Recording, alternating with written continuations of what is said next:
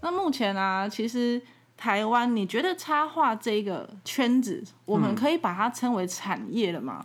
我觉得有变好，但我们还有一段路要走。哎、我的回答好官腔哦，政治人物，政治人物，你你可以不用讲那么官腔啊。总是要给人家希望啊。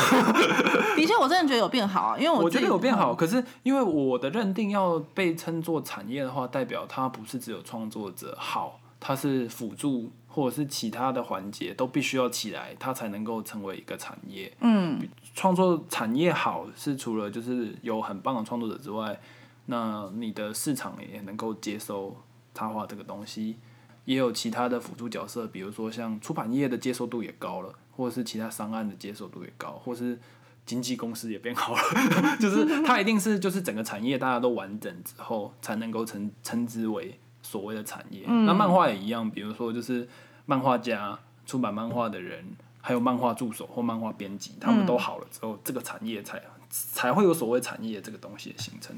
所以我觉得可能还有一段路，可是是有感觉到它在慢慢变好。嗯嗯对，大家要有信心。你刚刚说的那个产业定义，如果大家有看过那个重版出来，嗯，我们就可以很清楚的知道哦，他们的分工是够细的，因为其实产业它必须有一个完整的产业链，对呃，而且它的是要有绝对的质量，对就是它的产出要够多，它的品质要够好，我们才可以把它称称之为一个产业。当然，这个定义可能比较比较广泛一点，因为毕竟我们都不是经济学家。哎 对不过我上网有查了一下，就是产业大概就是这样子的意思。哎对，那目前看起来，台湾的插画圈子的，如果你要把它称为产业，我觉得还真的的确有一段路要有一段路。要走，但有变好，我是真的觉得有变好。呃，我我在大学的时候就已经开始接案了嘛。嗯。那我这样一路走过来呢，虽然说，我们就先论稿费好了，哎，这个讲一个最直接，大家最想这个最直接，稿费有变好，有变好。有绝对是有变好，但是很慢，哎，是的确蛮好很慢。不过呢，我觉得客户的素质有客户的素质有越来越好，包括说，我们有一个普遍的认知是，市话是需要付费的。对对比比稿或者是比稿、试稿费试画是要付费的。以前人家没有在管你的哦，那你就先试画来一张，我们看看，那不要就掰。以前真的很是这样以前很正常，但是现在是我们直接跟他说我要付费，他都是客户可以欣然接受的。然后再来就是签约的文化已经越来越好，这是一定要做的嘛对。但是以前是没有，你帮我画一下，啊、不好，那那个就这样，甚至你提出签约，对方就甩头就走了，还会生气还。会生气这样对，这好好笑。对，所以我认为其实呃，台湾插画环境有越来越好的趋势。虽然台湾的插画产业变好了，嗯那客户对于经纪人的接受程度怎么样？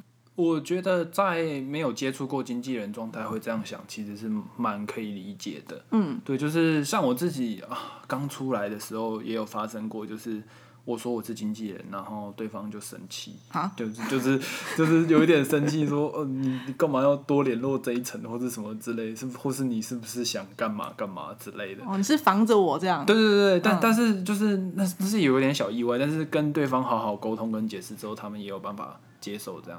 因为其实我讲老实一点，就是好的经纪人其实是对案主跟创作者双方都有保障的。嗯，对创作者来说，嗯，好的经纪人会帮助他把这个案子做好嘛，对或者说我保证你一定拿得到钱，嗯不会被欠钱，或者是这是很基本的。那其实对对案主来说也是啊，有这个经纪人他在做的话，他也是拿自己的名声下去担保。嗯那我今天呃，应该说这样合作的话，我就是担保我这个创作者是没有问题的。嗯你跟他合作，绝对能够拿到你要的品质跟你要的东西，或者说我们一定准时交件。对，因为我会帮你追着 哦，这样听起来真的要多付一点钱啊，准时交件，让你不要开天窗，让客户一定很开心，对不对？对，所以所以我觉得说，就是观念也会慢慢有在改啦。但当然第一次合作，因为你人对陌生的东西总是会有点害怕，这是可以理解。但你就是要花时间跟他们去沟通，这样。对啊嗯，OK。那你现在目前看一下台湾的插画家的部分啊，不管是自己经营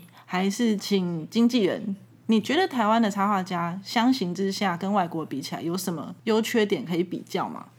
我觉得台湾其实的优点就是台湾的作品其实真的不会输给国外。我认我认真讲，台湾有很多的创作者，不管在插画领域、漫画或者什么，我觉得他们的品质不会输给国外。嗯，但是因为可我觉得可能是在经营跟一些表达方面上会稍微稍微有劣势一点，这跟教育体系可能也有点关系。我自己的观察，对我们比较含蓄。我自己的观察就是从国外回来念书回来的插画家，在发表或者是经营自己的形象这一块上面，真的有一些比台湾的还要再厉害很多。嗯，尤其是在发表这件事情上面。你是说放到平台上发表，还是什么样的发表？不管就是放到平台上发表，或者是说他们在公众场合就是去展示自己的作品之类的那一种，他们真的可能跟国外的教育体系也有关。我觉得跟训练有关、啊，对训练也有因为我之前在法国有有好几门课都是你要对上去台上跟大家讲，而且我还要用法文讲，嗯这已经尺度太非常大开了，就讲不好就算了，但是也无所谓。可是就是没办法，就是有时候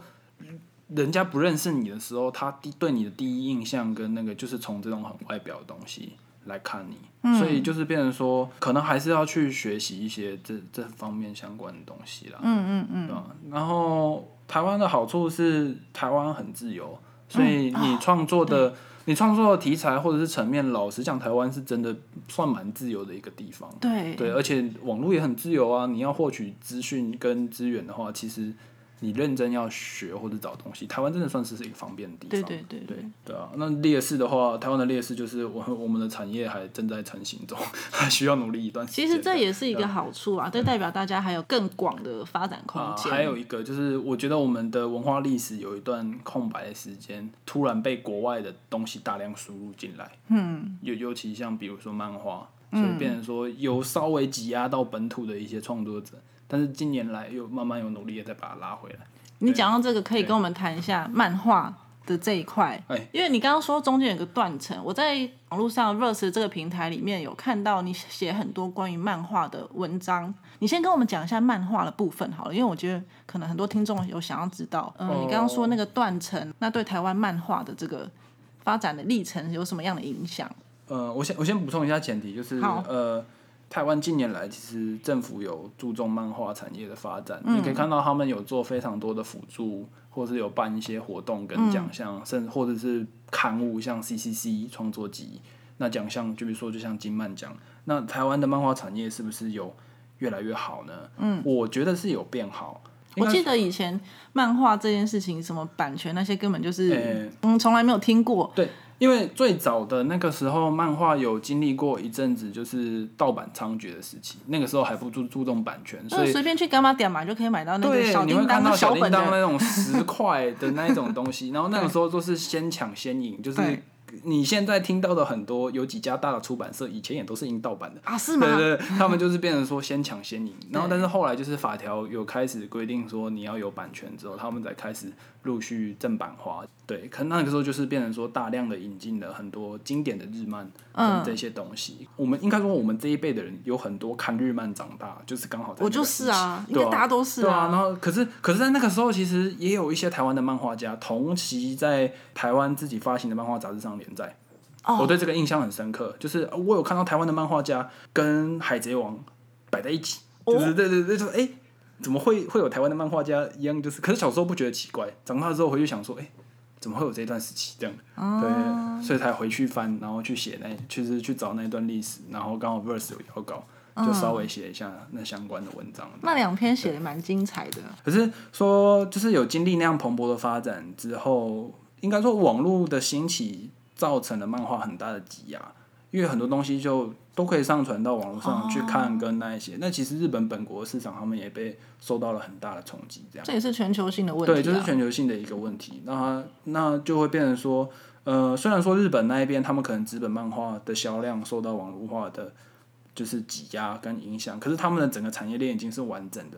他们他们变成说，呃，不一定是纯粹就是要靠卖书才经营收入，他们周边的商品啊、动画、啊、那些东西，嗯，他们就是一个产业进入完整。可是我们这边还在起来中，所以变成说我们一受到那个冲击之下，哇，真的就是很多的那个出版或者是那一些平台就一个一个收掉，嗯，那就变成说，那创作者就受到更大的冲击。因为会变成说你，你画漫画其实最基本的的收入来源就是可能刊登的稿费，对，再来是版税，嗯，可是一瞬间这两个都没了，哇，对，一瞬间这两个都没，那那变成说你画漫画、啊还真拿不到钱，哎、对，啊，就拿不到钱，然后然后就算拿了，也没有多到就是可以支付你这段时间的生活的费用跟那一些，所以变成说有一段时间台漫真的进入了蛮辛苦的一个时期。但是我自己观察，就是又到现在，就是其实我们的同人市场也很火络。那有些人就是他们可能在同人场里面贩售自己的东西或者自己的商品，让自己的生活品质好一些。那或者说像现在网络时代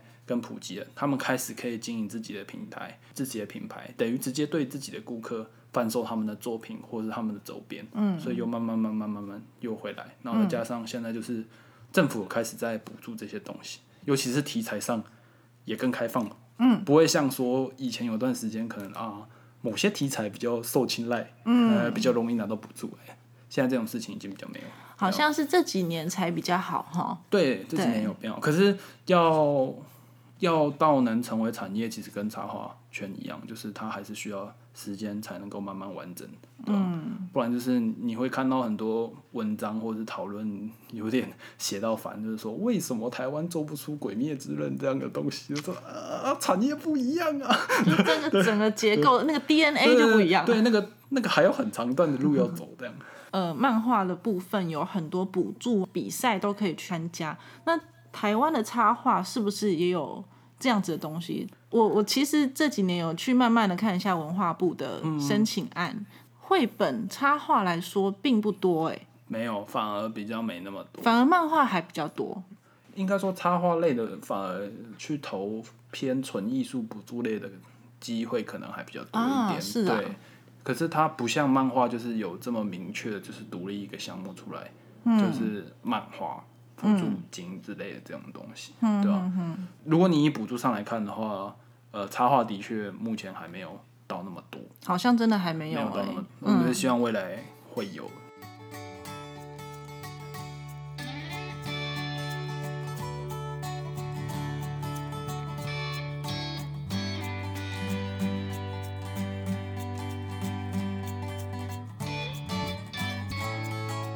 暖花铺开台至今又过了一段时间，一路走来，我尝试了许多不同的节目类型，像是插画知识分享、展览现场直击，还有广受大家喜爱的插画家专题访谈。黑暖花铺提供创作者一个完整的发声管道，同时也陪伴着热爱插画的创作人一起成长。不知道大家喜欢吗？如果你喜欢我的节目，未来也希望听到更多实用又有趣的内容，欢迎赞助黑暖画铺。每集节目的文字介绍中都有提供连结，金额不限。有你的帮忙，黑暖画铺就能走得更远，到更宽广的世界去摆摊。邀请你一起到黑暖画铺坐坐。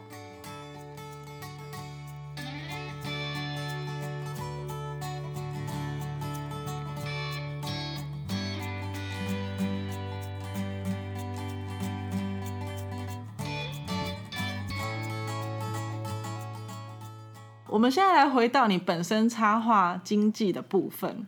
这个时候，大家请竖起耳朵，我们要来聊八卦。呃，你过去有合作过非常多案子嘛？嗯，你可不可以跟我们分享一些比较好的跟一些不好的经验？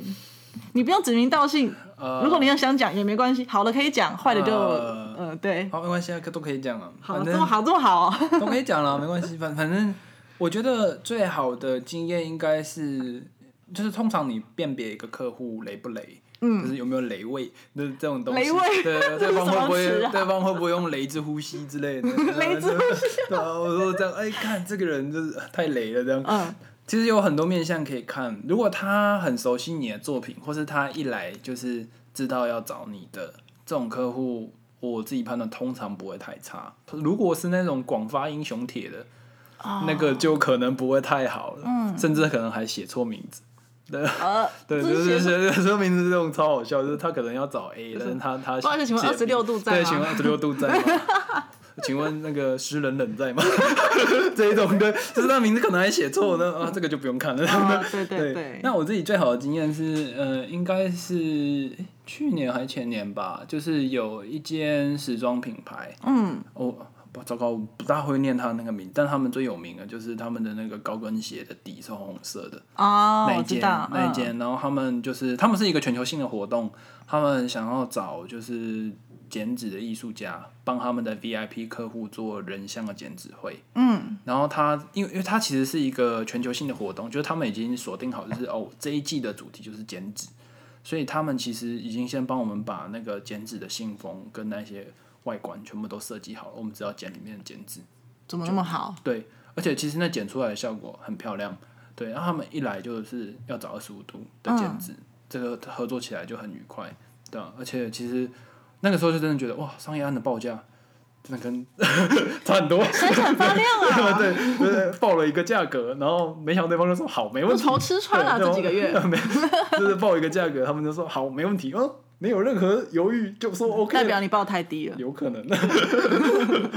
它是像一个工作坊是吧？呃，没有，它算是一个像是一个活动。呃，这就是我们在场活动。没有我们那两天在他们的那个专柜驻店，然后他们的对，然后他还有让我我的那个插画家穿他们服装品牌的东西，然后在那边就是他会特别就是联络一下他们的 VIP 过来玩这个减脂的活动，这样 VIP 都是贵妇吗？对啊，他们那一双鞋子的价格都哇，这卖个两双就抵回来我们我们的那个画个绘本对对画对对了一个半年，然后人家两双鞋。对，可能一双或两双的就就就回来了这样。可是那个活动就真的，我觉得他们很清楚他们要找谁，这是蛮好的经验。嗯，那接下来要讲不好的经验，哎，来喽。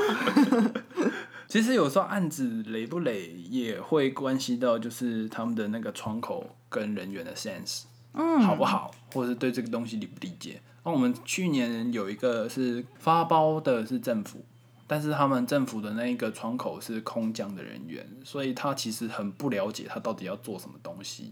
刚来的是不是？是，然后然后然后就是连我厕所在哪都不知道啦。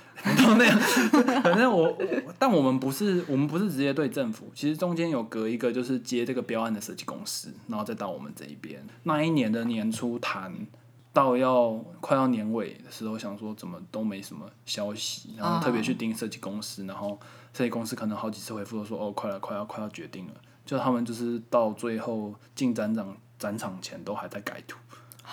就是就是那个就很恐怖，因为变成说他的那个窗口不是很了解这个东西要做什么，但是你知道，就是政府里面就是有时候他们又要揣测上面的人的意思。就然后，然后，但是他通灵的能力又不好，就是通灵失败再改，然后就变成说那间设计公司很惨，那就被整，就是一直改，一直改，一直改，然后到最后那个案子，其实我们后来就说啊，好了，就就是没没有特别再想要接下去。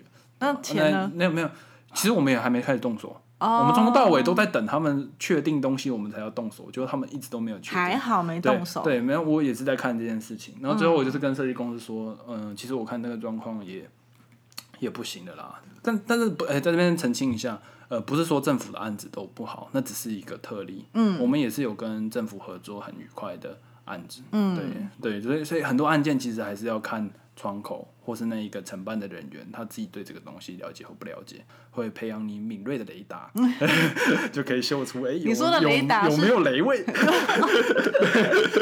不错不错。你这样讲，我想到我去年有一个超级糟糕的案子，我有打电话跟你聊过，啊，记得那个吗？我被他们欠款欠了两年，去年终于把钱拿回来了呢。我什么都没拿，你们都没拿到超惨，我还跟他吵架。你跟他吵架我第一次跟客户吵架，哦反正他是一间很雷的出版社，哎、很雷，非常雷。然后呢，他从头到尾跟我接触呢，一共换了四到五个窗口。那个换人不是说，嗯、他们内部调动，是那个人直接离职，代表他们公司的内部体制就有问题，人家才会流动率这么高。然后离职接下来接替的那一个人完全搞不清楚状况，就要接上面那一个人的交接完全不完。对，然后帮他接的那个人，他连资料夹放在哪都不知道，对，然后他连我画了什么都不知道。哎，反正这件事情是我去年的一个黑点。那也是我们的黑点。哦但但可是我们跟你的状况不一样，因为我们是他刚接洽的时候，那个比较好的窗口还在的时候，我们几乎就快要把稿全部画完。嗯，就他后面就是因为内部的公司的一些政治斗争，然后他、他他被弄掉，然后后面的人来，然后就变成说我们案子就是好像只差最后的校色。跟调整东西就可以完成，但他们因为一直换人，这件事情都一直定不下来。对，然后我们就一直等，一直等，一直等，变成说等到尾款收完的时候，我一看，我看竟然过了两年呢、我、靠，竟然过了两年，而且而且超扯，就是他们的那个最后交接的窗口，到就是到最后要结尾款的时候，那个交接窗口来问我说：“哎、所以我们投款给你多少钱？”我说：“你们没有留任何记录啊！” 我我还还回去翻那个第一第一任的那个窗口的那个对话记录，我都还有留着，然后说哦，然后再告诉他你们投款付了多少钱，你们现在尾款现在多少？太夸张了吧？跟大家讲一个小小的撇步啦，就是有时候跟案主合作前，真的可以去查查他们做过的案子。像以出版社来说，你可以去查一下他们出过的书，嗯，跟类型，或者你直接就是书店走一走，翻一翻，看他们出书的品质怎么样，嗯，对吧？你就大概可以了解，可以嗅出一点端倪。对，你可以知道你跟他合作之后，未来你的东西会在哪里被看到，哎在哪里被然后会被印成什么样子。对，对，就是防雷小技巧，防雷技巧，我觉得这要出一个手册。对，防雷小技巧。好了啊还有、还有一个就是。连就是合作写一封 mail 都没有办法好好写的对象，那个雷的成分可能就更高。怎么样叫做好好写？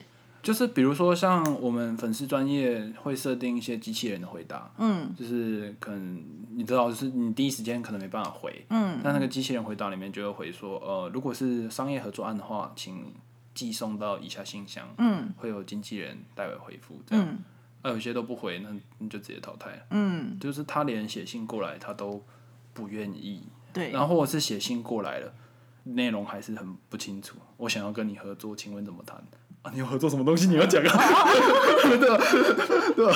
这不就很像那种很奇怪的人，就是赖你说什么在吗？没有他要你之类的那种的。他要你再继续问他，后面其实有一点经验之后，会发现说，呃，当当然有些人是他第一次合作，他不懂，但是他来问的时候，你你经验久了，你还是可以感觉出他他有没有这个诚意。因为其实来找你的人，他不一定都是了解我们我们怎么样做事的人，他可能是别的领域的人。他有可能第一次跟插画合作，对，所以其实以插画家或者是经纪人，你在跟这样的客户接触的时候，你去跟他解释你要怎么工作，你要、你们怎么合作，这也是一个专业之一，也是你的义务之一吧。对，一定要，一定要，对！而且有时候真的就是，哎、我其实觉得某些重要案子当面谈更准，嗯，因为你会直接看到他那一个人，你可以看出很多端倪啦。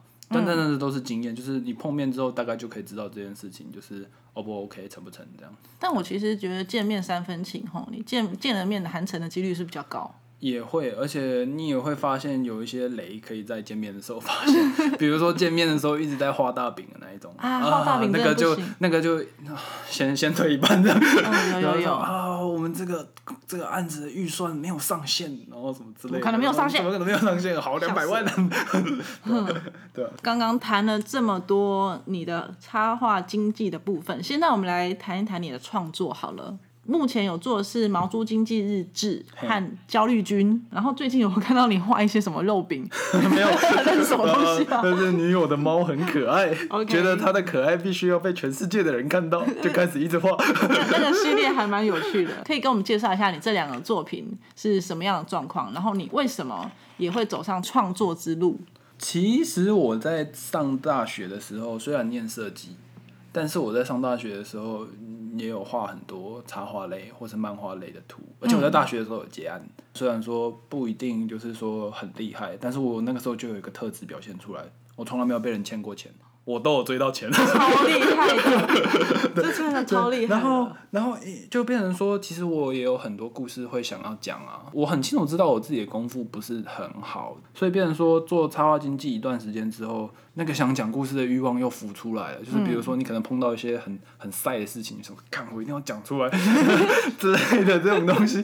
可是可是要怎么讲？然后后来就想说，那来画漫画好了。这就变成毛住经济日志的原型。就是前面有提到，我帮我的学妹去追一个设计案的尾款，嗯，然后觉得那件事情很瞎，然后我就把它画出来。其实我那个时候是先把就是案主画成那个猎人里面的那个猎人考试的那个东巴，嗯，就是新人杀手。我觉得他完全符合那个角色，就是新人都一定会被他骗这样，被他坑。然后我就画了一小篇那样的漫画，丢到网络上。那个时候就脸书有很多朋友都回也会说，哎、这个好好笑这样。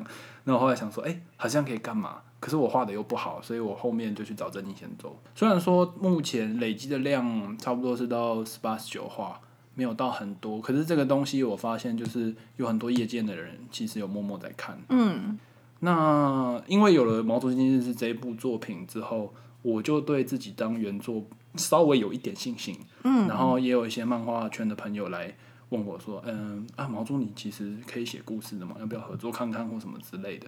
刚好也因为这部热作品，就有认识摇滚毛了。然后我们就自己又组了一个小小的团队。我们组那个小小团队，其实就是我们觉得它叫酵母菌发酵的那个酵母。那我是时候丢出来，就是我的焦虑室友。我在讲一个普通的上班族，有一天他回家开门之后，忽然发现他多了一个室友，然后那个室友就是焦虑，那个室友就是焦虑菌。他没发现他自己得了焦虑症。焦虑症其实就像是一个很让人讨厌的室友一样，根本赶不走他，然后他又会做一堆很烦的事情，让你感觉到很焦虑。嗯，然后我就画了这样的东西，然后有去投漫画补助。有你有拿到？对，然后就有拿到，然后就哎，那我就变成说。赶快要把它给好好的把它做完。目前那个焦虑君他已经结束了吗？还没，还在做，今年五月底要结案。对。那你有设定这两两个漫画，就《毛猪经济日志》跟那个焦虑君？它有一个 ending 吗？还是它会你会一直不断的画下去，就像图文一样？其实毛猪经济日志只要我还有在做插画经纪人，它就可以画下去。灵感源源不绝啊！事情会一直发生嘛，你就可以画了。然后其实如果以漫画的时间点来讲，那才画到我入行也没多久，可能才一两年的事情而已。可是我现在已经五年了，那拖稿拖太久，事情就一直急。但但如果是焦虑君的话，其实他是有设定结局跟。跟时间的，其实一开始就想好了，很多事情你真的如果不自己做过的话，你会发现说哦，其实没有你想象的那么简单。就是那些图文或者漫画，其实他们他们真的很厉害，他们考量到就是在上面阅读的那些节奏跟顺序，嗯，还有载体那一些，你没有做之前，你真的完全不会想，你只是觉得说哦，他不过就是画这样放上去，没有，其实他为什么那样方式有他的道理在。对对对。那我想要再问一下《毛猪经济日志》里面有很多主角，那为什么他们都是以动物为造型？哎，你很敏锐，你你问到了一个重点。嗯，在《毛猪经济日志》这一部作品里面，就是只要是跟创作者或者是辅助创作者类型相关的人，都不会以人的形态出现。那什么人是是以人的状态出现？客户案，因为我觉得对一般人来说。就是创作者是一种非人以外的神，他们觉得很神奇，就是他们无法理解，对对，别人会觉得你们很神奇，他们无法理解，就是为什么会有人踏上这一条路，或是他们为什么选择做创作，或是为什么他们能够做出这些创作品。所以可以看到，就是我里面只要是创作者，或是辅助创作者，比如说经纪人，或是跟创作者合作的那些人，他们都是以非人的形态出现。可是我不确定大家有没有发现这件事情。应该有吧。对，然后第二点是要保护创作者，所以我会把他们的形给整个转换掉。啊，原来 如果画成人，不小心画太像。对对对，哎，可是其实后来大家都说，即使画成动物，我只要跟他们讲说这一只的原型其实是谁，他们都说哎，你不讲我都知道哎，因为我认识你们嘛。对啊。对，在刊出前，我甚至还有想过说，呃，毛都经济日志是以非人形的方式去画，那如果之后做起来要。做一个写实版的，就全部变成真的人。写实版是什么东西？就是恐怖漫画。不是，就是应该说，《毛头今日是其实已经算是柔化很多了。我有跟朋友讲说啊，如果我画真实的，有人会想看吗？他们说超想看的。好，那你二零二一年有没有什么新的计划跟大家分享？吃饱睡好。没有，应该说今年今年有很多计划，比如说像去年的文博会，因为疫情。被停了。嗯，那今年应应该是会办吧？我觉得我我自己猜也觉得会办，因为因为像这周五有协调会，如果没有太大的问题的话，这会是今年蛮重要的一件事情。然后他今年也会有想要出版自己新的独立作品。那至于我自己的话，我要把焦虑君的漫画画完，因为其实我在一九年算是有经历一个蛮大的转折。所以现在有些心力会拉回来，就是除了协助我自己的伙伴经营之外，我也会更注重就是经营个人的品牌跟一些东西。嗯嗯，因为你可以看到，是我开始有写更多插画经济知识的文章，有看到在 Medium 上面，对，或者是像来上你们的节目，对，就我觉得说，以前我的概念是觉得说我我就做好我的身份，然后我我躲在幕后没关系，但我后来。觉得说，嗯，好险我有经营毛猪经济日志这个东西。那我觉得有些故事想讲，或者有些事情还是有话语权比较方便，所以会看到我不时写写文章，或是一些懒人包的知识分享跟那些。那最后再跟大家分享一下，如果我今天想要更认识你，或是我想要知道插画经济的部分，我要去哪里可以找到你呢？呃，可以在脸书上搜寻毛猪经济日志，然后它上面。就会看，也只有这个粉丝页叫毛猪了，对，就可以就可以进去里面看，或是 IG 也找得到我。那你刚刚说有写一些文章，我要去哪里看？呃，其实粉丝页也看到，或是你到 Medium 上面，你打毛猪经济日志，你也看到我。感谢毛猪分享了这么多宝贵的经验，这集真的是超值回票价。从带着大家认识经纪人，然后再分析目前插画圈的现况。除了经纪人以外，本身还是一位很厉害的创作者。如果大家对于插画经济还有更多想知道的，欢迎可以去阅读《毛猪经济日志》或直接私讯他。那如果人生有什么过不去的，也可以翻翻，也可以翻翻焦虑君。呃，如果有什么问题，就直接问毛猪。我们再次谢谢毛猪今天来黑暖画铺，谢谢，谢谢大家收听。